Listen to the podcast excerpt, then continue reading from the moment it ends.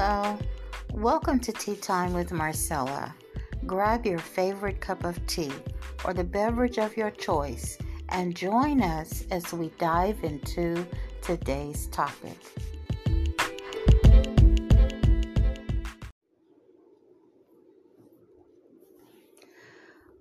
In our last episode, we established that Jesus chose his disciples and wanted them to bear the fruit of love.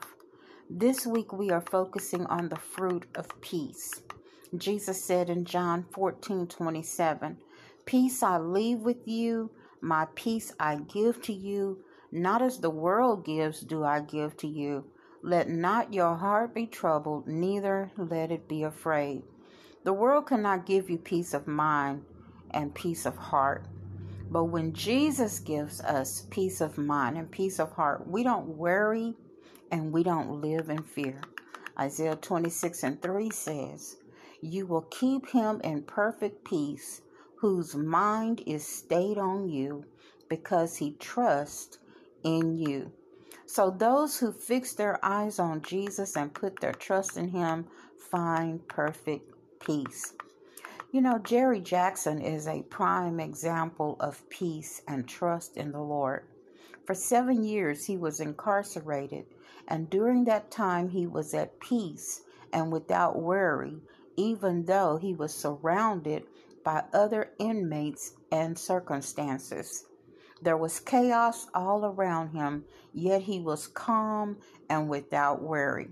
He witnessed various violent acts along with alcohol and drug abuse while incarcerated. Yet he was calm and at peace and unmoved by what he saw. God was his source and comfort in his weaknesses. God's strength was made perfect. You know, Pastor Benson talked about the sparrow that was surrounded by the storm. The sparrow went inside the cliff of a mountain and as the lightning flashed and the winds blew and rain and hail fell, the sparrow sung his song in the cliff of the mountain. The sparrow was calm and at peace in the midst of the storm.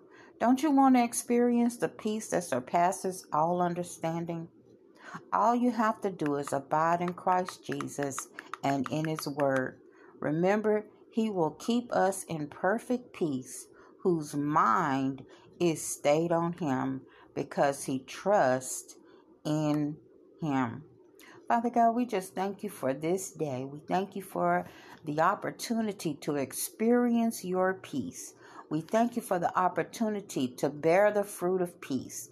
We pray, God, that in our lives, the fruit of peace is evident, and we give you glory and praise in Jesus' mighty name.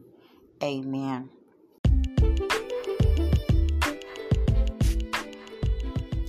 Well, I hope that you have been encouraged and enlightened. Join us here each Saturday at 3 p.m. for Tea Time with Marcella.